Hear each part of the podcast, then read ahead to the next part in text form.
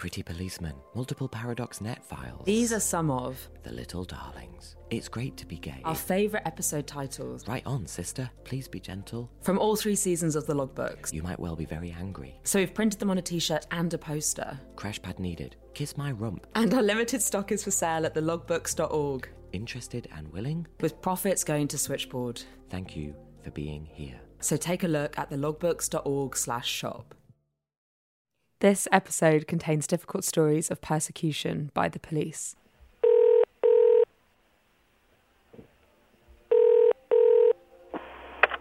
February 13th, 1976. The cottage on the third floor of the department store in Oxford Street is very dangerous at the moment. Staff, or plainclothes police, watching everyone and looking under cubicle doors. I didn't go to the car park because I don't really go cottaging.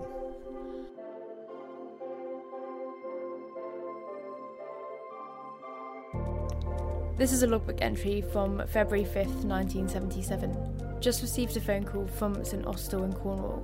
The caller informed me that 28 men had been arrested for gross indecency there.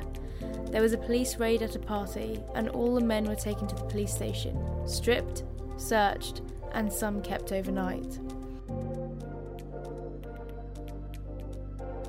The logbooks are literally littered with people calling switchboard, reporting the countless police raids or undercover police officers in- infiltrating all these cottaging sites and gay venues.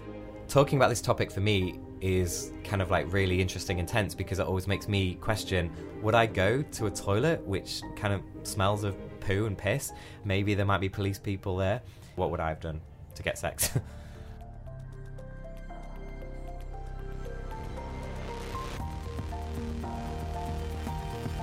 You're listening to The Logbooks, stories from Britain's LGBTQ plus history and conversations about being queer today. In partnership with Switchboard, the LGBT plus helpline. I'm Adam Smith. I'm Tash Walker. Episode 4 Pretty Policemen.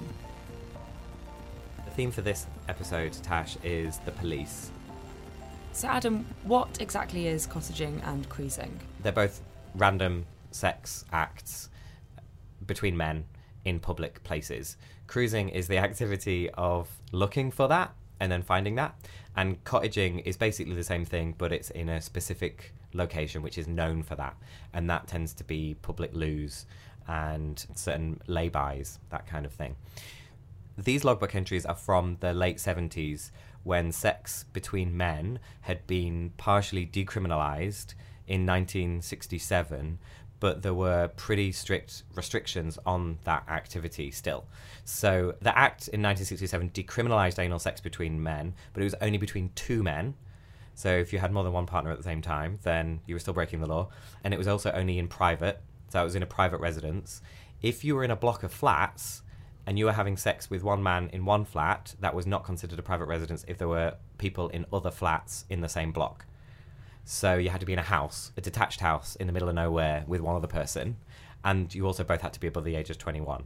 So anal sex, we say, was only partially decriminalized because the age of consent was not the same for as for, for gay sex as it was for heterosexual sex, and because it had all these extra conditions around it about privacy and things. And then the age of consent was reduced further in 1994 down to 18, and then again in 2000 down to 16, which was around the same time as we turned 16. That's right. Yeah, I turned 16 in 2000, and so that was the year that I was able to have sex legally. Although I have to say, I did not, and I did not have sex for a very long time after that. That's another story.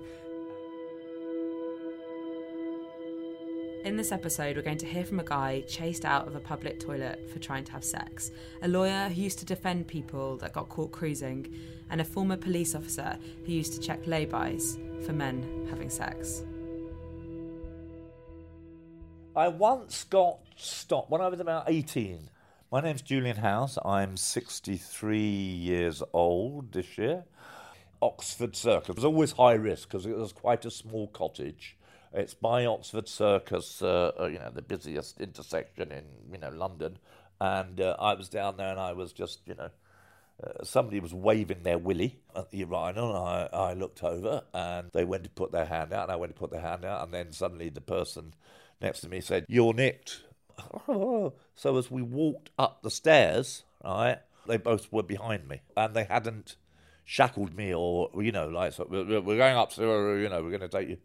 So I just belted it, dear. but, you know, a lot of people weren't so lucky at all.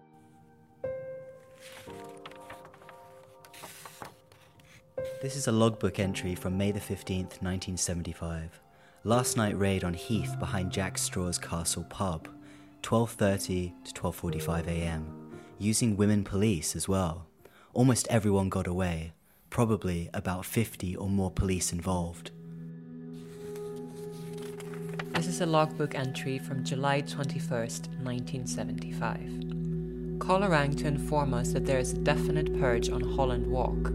Eight people arrested Friday night, fined £40 each on Saturday morning. All pleaded guilty. But all other reports I've had indicate that there's nothing unusual in that. They do it every now and again. What are we going to do about it? Us gay people.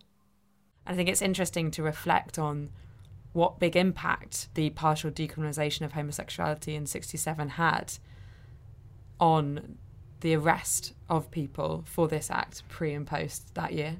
Exactly, because we know that the police had a reaction to that decriminalisation, which was basically a backlash against it, as Neville tells us. There was a terrific public backlash.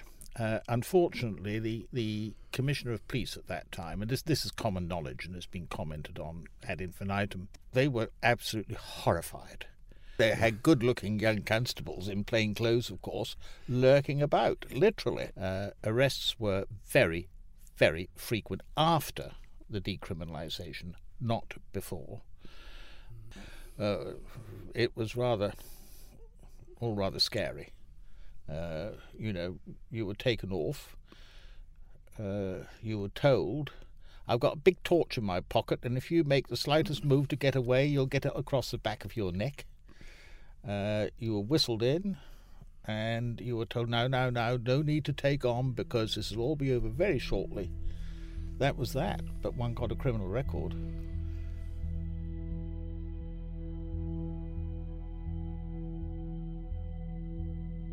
Nineteen eighty-one. The reason I remember eighty-one so clearly is that was a year that the gay pride demonstration, and it was a demonstration. It wasn't a parade was attacked by the police. It's a big, one of the biggest African National Congress demonstrations against apartheid was also taking place in London and West London the same day. This is Terry Stewart, who shared with us his experience of the law against importuning, which is just chatting someone up for sex. His story about that so called offence starts not long after the Gay Pride demonstration in 1981. It was about a month later. Month later, maybe six weeks later, that I was in the, the cottage on Charing Cross Road. It's at the back of the National Portrait Gallery, in the middle of the road. I think it's some sort of a tourist novelty shop now. These two policemen came in and they arrested me. And they said they were taking me to Bow Street Police Station and charged me with importuning. And I was charged with importuning. I was let go. I wasn't held for any length of time. I appeared at magistrate at Bow Street Magistrates Court, pleaded not guilty was uh, then referred to the Crown Court.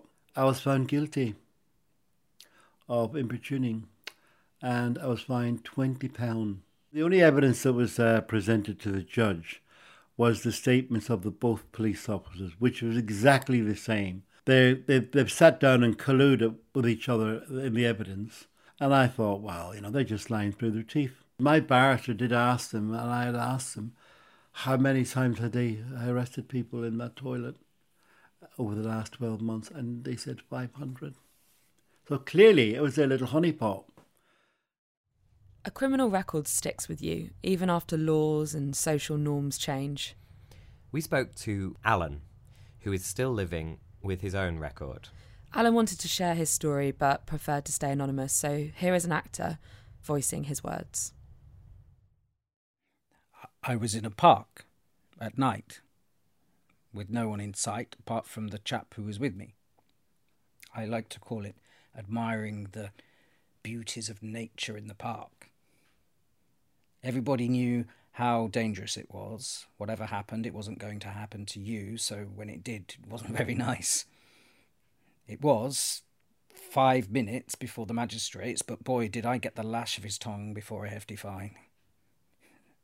There are other magistrates around who took a very different view, and unfortunately, in those days, magistrates didn't have guidelines. They just did whatever the justice's manual said. Some would produce a maximum sentence, others said, I can't see any bother here, go away. Looking back, you think, stupid us, weren't you? Which is why I didn't hold too much of a beef against the pretty police at the time. I do now because it was entrapment. But at the time, I thought, I've lined myself up for this and I've got to swallow the medicine. The magistrate could have been less nasty, but that's the way it crumbles, and I think most people felt the same. There was a greater sense of hierarchy then. The police, the magistrates, there was more respect and fear. There was this hierarchy, this sense of law and order. You've just got to, you know, play the right sort of game, whether you considered it right or wrong. Throughout this time, with the increase in the number of calls that were coming through to Switchboard reporting police raids or police attacks, Switchboard's role quickly started to become much more of an advice giving service as to what to do if you were attacked, um, going on to specifically naming solicitors that you could get in contact with. There's a piece of paper pasted into the logbook on September 14th, 1976, which is a typed, it's, on a, it's clearly on a typewriter, typed memo to volunteers about what they should do if the police actually started questioning them as volunteers of Switchboard. And it's entitled Don't Ask a Policeman. And it says, in the event of the police, uniform or plain clothes, calling at the premises in pursuit of any inquiries, the following courses of action should be adopted by the volunteer on duty. And there's a whole list of things, such as number one, don't let them in unless they've got a warrant. And also, number three, if they've got a warrant, examine it, and if it's valid, let them in, but phone David Offenbach immediately. Also, inform the chairperson. And number four is you must not make any statement without David Offenbach present. Uh, I'm David Offenbach. I'm a solicitor. I'm 75 years old. I was very active in the 1970s and 1980s uh, in representing people who were charged with gross indecency. This is an entry from the 1st of June 1978. Um, a guy phoned to say he'd been charged with importuning after talking to a guy he knew outside the Coleherne. He hadn't been in the pub, but just been passing after walking away. A policeman came up to him and said, You're nicked. A la Sweeney. They seemed quite pleased about this fact and said he was the fifth that night. He's been taken to court on the 7th of June, so I gave him D. Offenbach's number. And well, this is a logbook entry from May the 25th, 1978. It's a call from two guys living in Woking who went to a pub in Guildford tonight. The pub is the Royal Oak, it's quite gay. They left and headed towards the rail station when two guys who had followed them out of the pub attacked them. Paul, the younger of the two, ran back to the pub as the guys ran off and got people to help to try and catch them with no result. His lover is 24, and the two are subsequently worried about reporting this matter to the police. That sounds like um, a fairly typical phone call that Gay Switchboard would have received at the time, and we would subsequently hear from the person who had made the phone call. They wanted to come and see us as soon as possible, and we tried always to make sure that the appointments were very quick. And obviously people were very anxious um, about their careers, uh, about their reputation, uh, often about their family circumstances, and what the consequences of a conviction for gross indecency um, would be. And most of these cases arose from the allegation that sexual activity has taken place in a public place. Um, it may be uh, in a lavatory or it could have been in a public park. Justin Gow, a barrister in private practice. In terms of the gravity of being convicted for gross indecency or for indecent exposure, uh, you would lose your job. There was almost no job that would employ somebody who'd been convicted of that.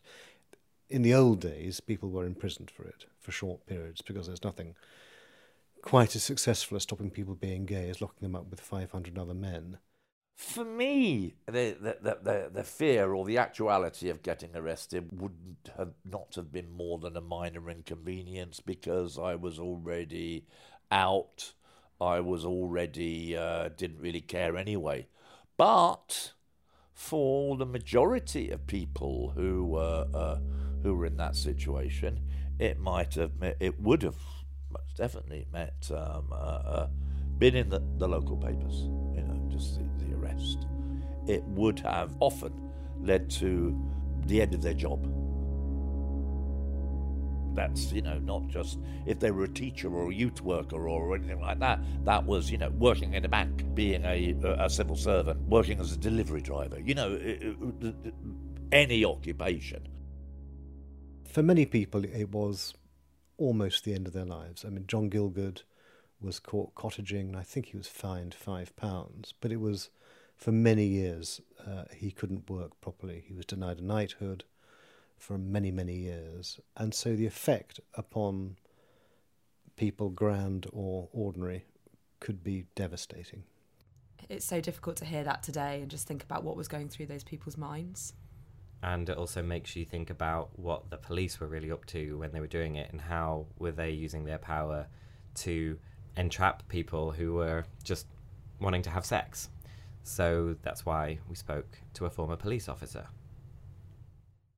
The, the lay-bys, you know, from memory, one was on a busy road, one was on a, a, a dual carriageway.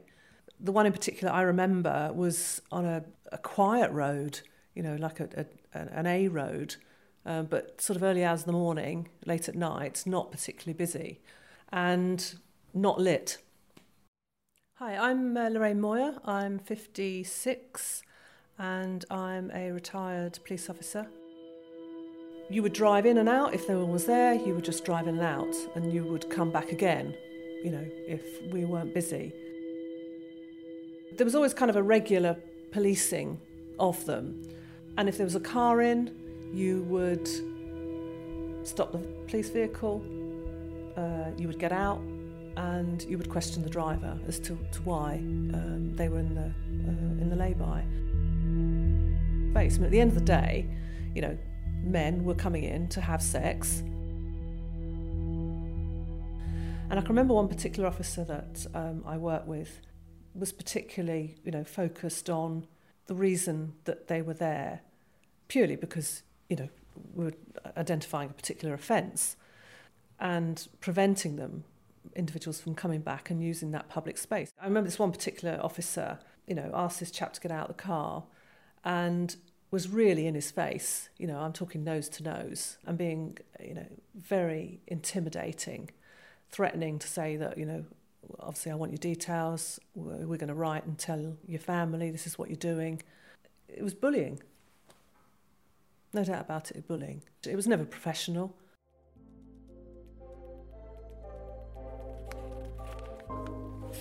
Um, this is an entry from the 18th of July 1975. A guy phoned had been caught in a cottage near St Albans, North Orbital Road. It's a well known cottage, apparently. There is a hole in the wall and a policeman on the roof.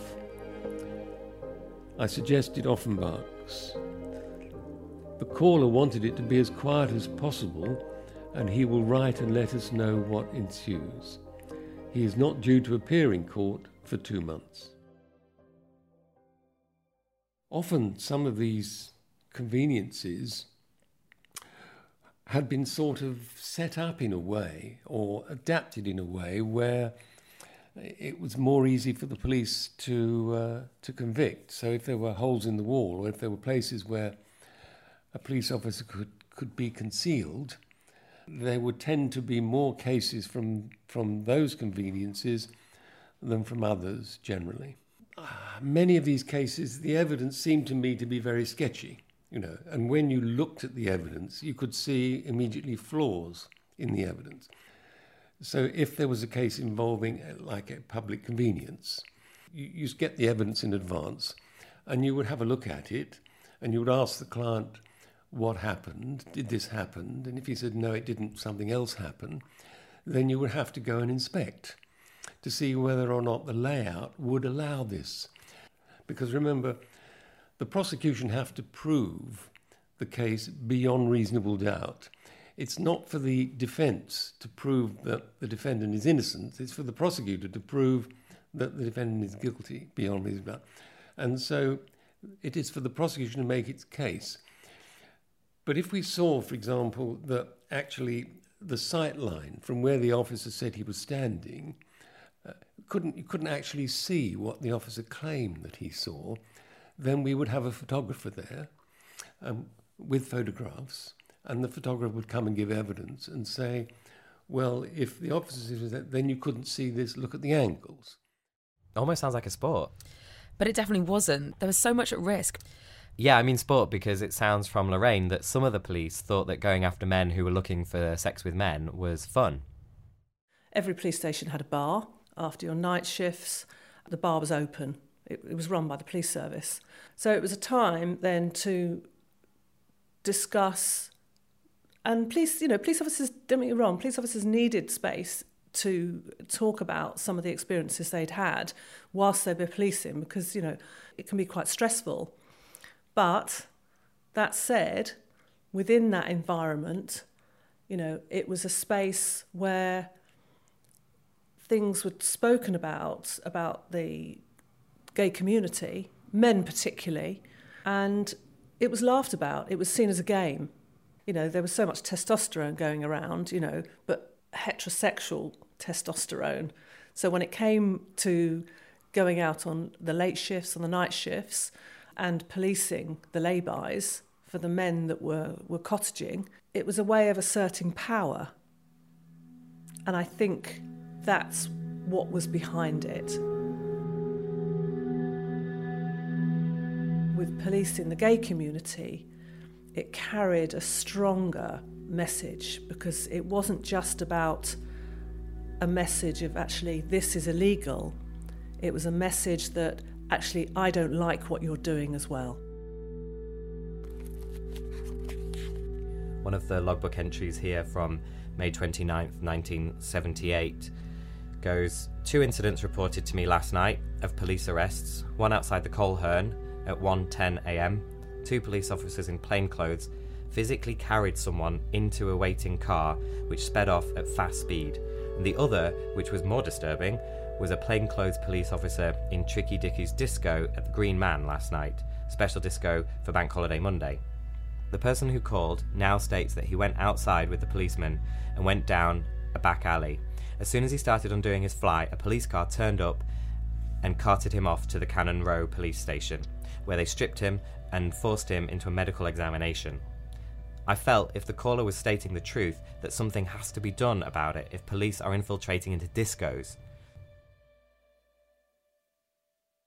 And it makes me, you know, angry thinking back to that time of focusing all their anger and intolerance and homophobic feelings towards men that were just trying to, you know, form relationships and meet in public. I used to feel really uncomfortable and want and stood back from any action. You know, I'd never take the lead role because it, it, it, it, it didn't feel right. You know, at that time, I was the only female on the shift. I felt as a lesbian, whilst for me I wasn't out, it didn't feel safe to come out, it wasn't safe to come out, that I was part of what was a service bullying a minority community. And that's what I found really challenging, really, really difficult.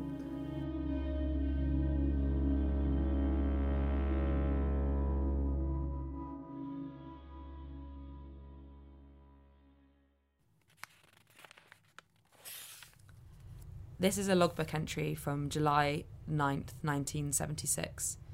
Caller Sean Matthews explained that he had just been released from Kensington Police Station after having been detained, along with some friends, for some 36 hours.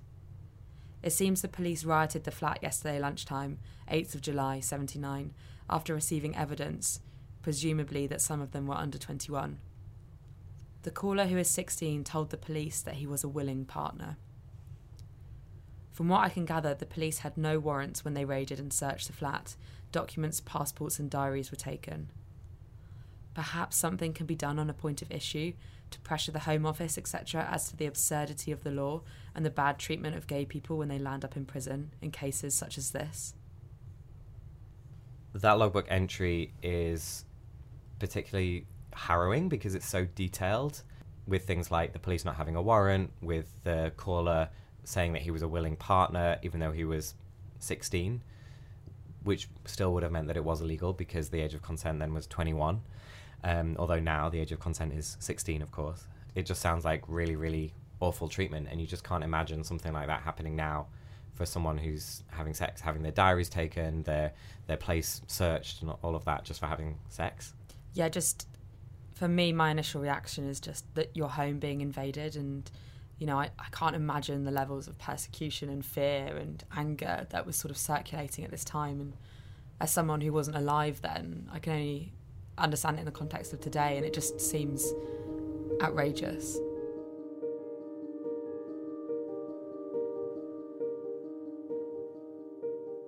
And bringing us up to today, let's return to Terry. You heard him talk earlier about being found guilty of importuning, one of the offences that was frequently used by police to persecute men who had sex with men. I went into a public toilet. I was by myself. I wasn't with anyone. And I'm convicted of an offence. I'm still carrying that offence 35 years later, 30, 38 years later, simply down to the word of two police officers. So if there was a crime committed, the crime was committed by those two, lying about me, uh, allowing the, the court case to proceed on, on their, their dishonesty. There are men living today with convictions and with cautions for offences like buggery, like gross indecency, but also like soliciting, like importuning, and all kinds of other crimes that were used to control same sex sexuality. I'm Justin Bengry, and I teach queer history at Goldsmiths, University of London those men live with those convictions and cautions, which can impact their opportunities for employment. It can impact opportunities for volunteering if they're working with children, if they're working with any vulnerable groups.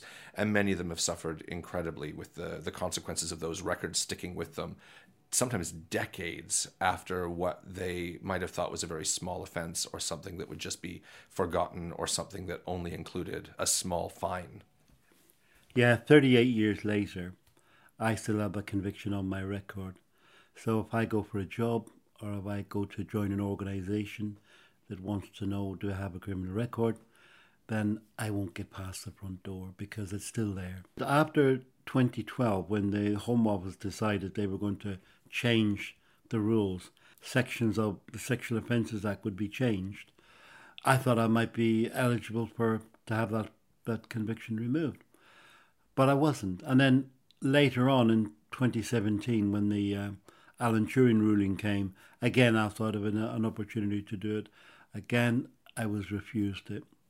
In 2012, there's the Protection of Freedoms Act, which includes a scheme for disregarding some historic homosexual offenses, really only cases, some cases of gross indecency and of buggery.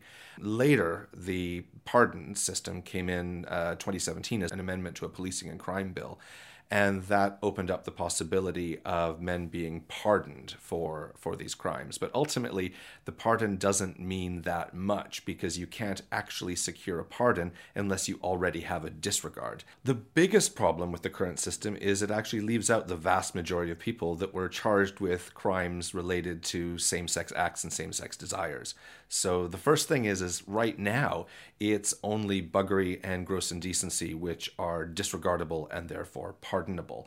But in fact, many many more men would have been charged with other offenses, things like importuning and soliciting, which could be anything from actively soliciting someone for sex to chatting someone up. You can have a blemish on your record simply for chatting someone up, and that sticks with you as a sex crime today. The pardon and disregard systems also explicitly exclude any activity that took place in a public toilet. Um, because that's still illegal in uh, in England and Wales. That's still covered under the uh, 2003 Sexual Offences Act, which explicitly forbids any sexual activity in a public lavatory. I reckon that I was one of the lucky ones because I'm 66 now. I've come through my life with that. A lot of people didn't weren't able to do that. Uh, there's people that I know had mental breakdowns. They're, they've lost their, their mental well-being. Others have committed suicide. You know, families have uh, lost their fathers. It's been horrendous. According to the government's own figures, there were some 50,000 convictions that were recorded on the police national computer. Um, but even their own researchers determined that only 16,000 of those convictions would even be eligible for the disregard that eventually came to be available. So already we should be asking questions about this. If 68% of all convictions that the government records are ineligible for any kind of redress under the system that it was creating. But then we actually get to see who got those disregards. And as of March this year, there was only 186 disregards that had been recorded as being granted. So out of 50,000 convictions, even the government identifies 16,000 that are eligible, and yet only 186 have actually been disregarded. There's continuing movement and agitation in England and Wales to expand the pardon and disregard systems to include a wider range of, of laws under which men were actually convicted and cautioned. Today, these questions are active on several fronts. Uh, there is the example in Scotland of more expansive legislation that can pardon or disregard men convicted under several different statutes. And we're going to have test cases and we're going to see how it actually works in practice.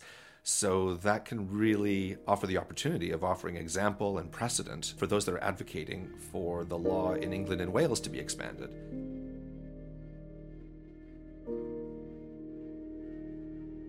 You can tell from the logbooks, volunteers are concerned about these police actions and are wanting to do something about it. And they are doing that at a time of great social change and really, really loud activist campaigns for gay liberation. And there's a poster pasted into the logbook from 1978. It's printed on pink paper and it's just uh, written in a typewriter. And the headline is "Gays are under attack!" exclamation mark. Last night, a gay man was abused and assaulted in the Marlborough Public House on Tollington Place. After further insults, this time from the bar staff, all the gays in the bar were ordered to leave. And the entry goes on to, to talk about the police being systematically harassing gays in the Earl's Court area and across London. And in Manchester, they've resurrected an old bylaw to prevent gays from dancing together in our own clubs, it says. And then it turns to all caps and says, We demand an end to police harassment of lesbians and gay men and it, and it says if you want to join the fight against police harassment, you can write to the London Gay Activists Alliance. And we know at the time there was like so many protests and all sorts of different actions against this. Volunteers often didn't really have much of a dilemma about whether they wanted to protest this or not. Um, it was more about whether Switchboard put its name to anything as an activist organisation, uh, which it later, in years down the line, decided that it wouldn't officially do that, that it's a non political organisation that's open for anyone to be able to contact them, and that's what's really important. But if anything, so many of the volunteers at Switchboard throughout this period of time, especially, um, were, were big, big on the activist scene, big on the protests, big on the marches. And that's what we're going to talk about in the next episode, which is the fight for what was then called gay liberation. Calls to Switchboard are confidential, so to bring the logbooks to life, we've changed the callers' names. The Logbooks is produced by Shivani Dave, Adam Smith, and Tash Walker, in partnership with Switchboard, the LGBT plus helpline. If you think other people would like the logbooks, please rate and review us on Apple Podcasts or wherever you get your podcasts. These ratings and reviews really help others to discover the show. You can send us your feedback and stories to hello at thelogbooks.org. Our music is by Tom Foskett Barnes, and our artwork is by Natalie Doto.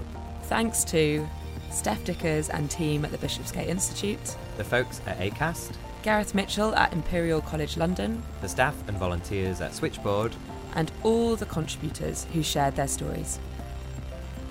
45 years on, Switchboard continues to take phone calls from 10am to 10pm every day.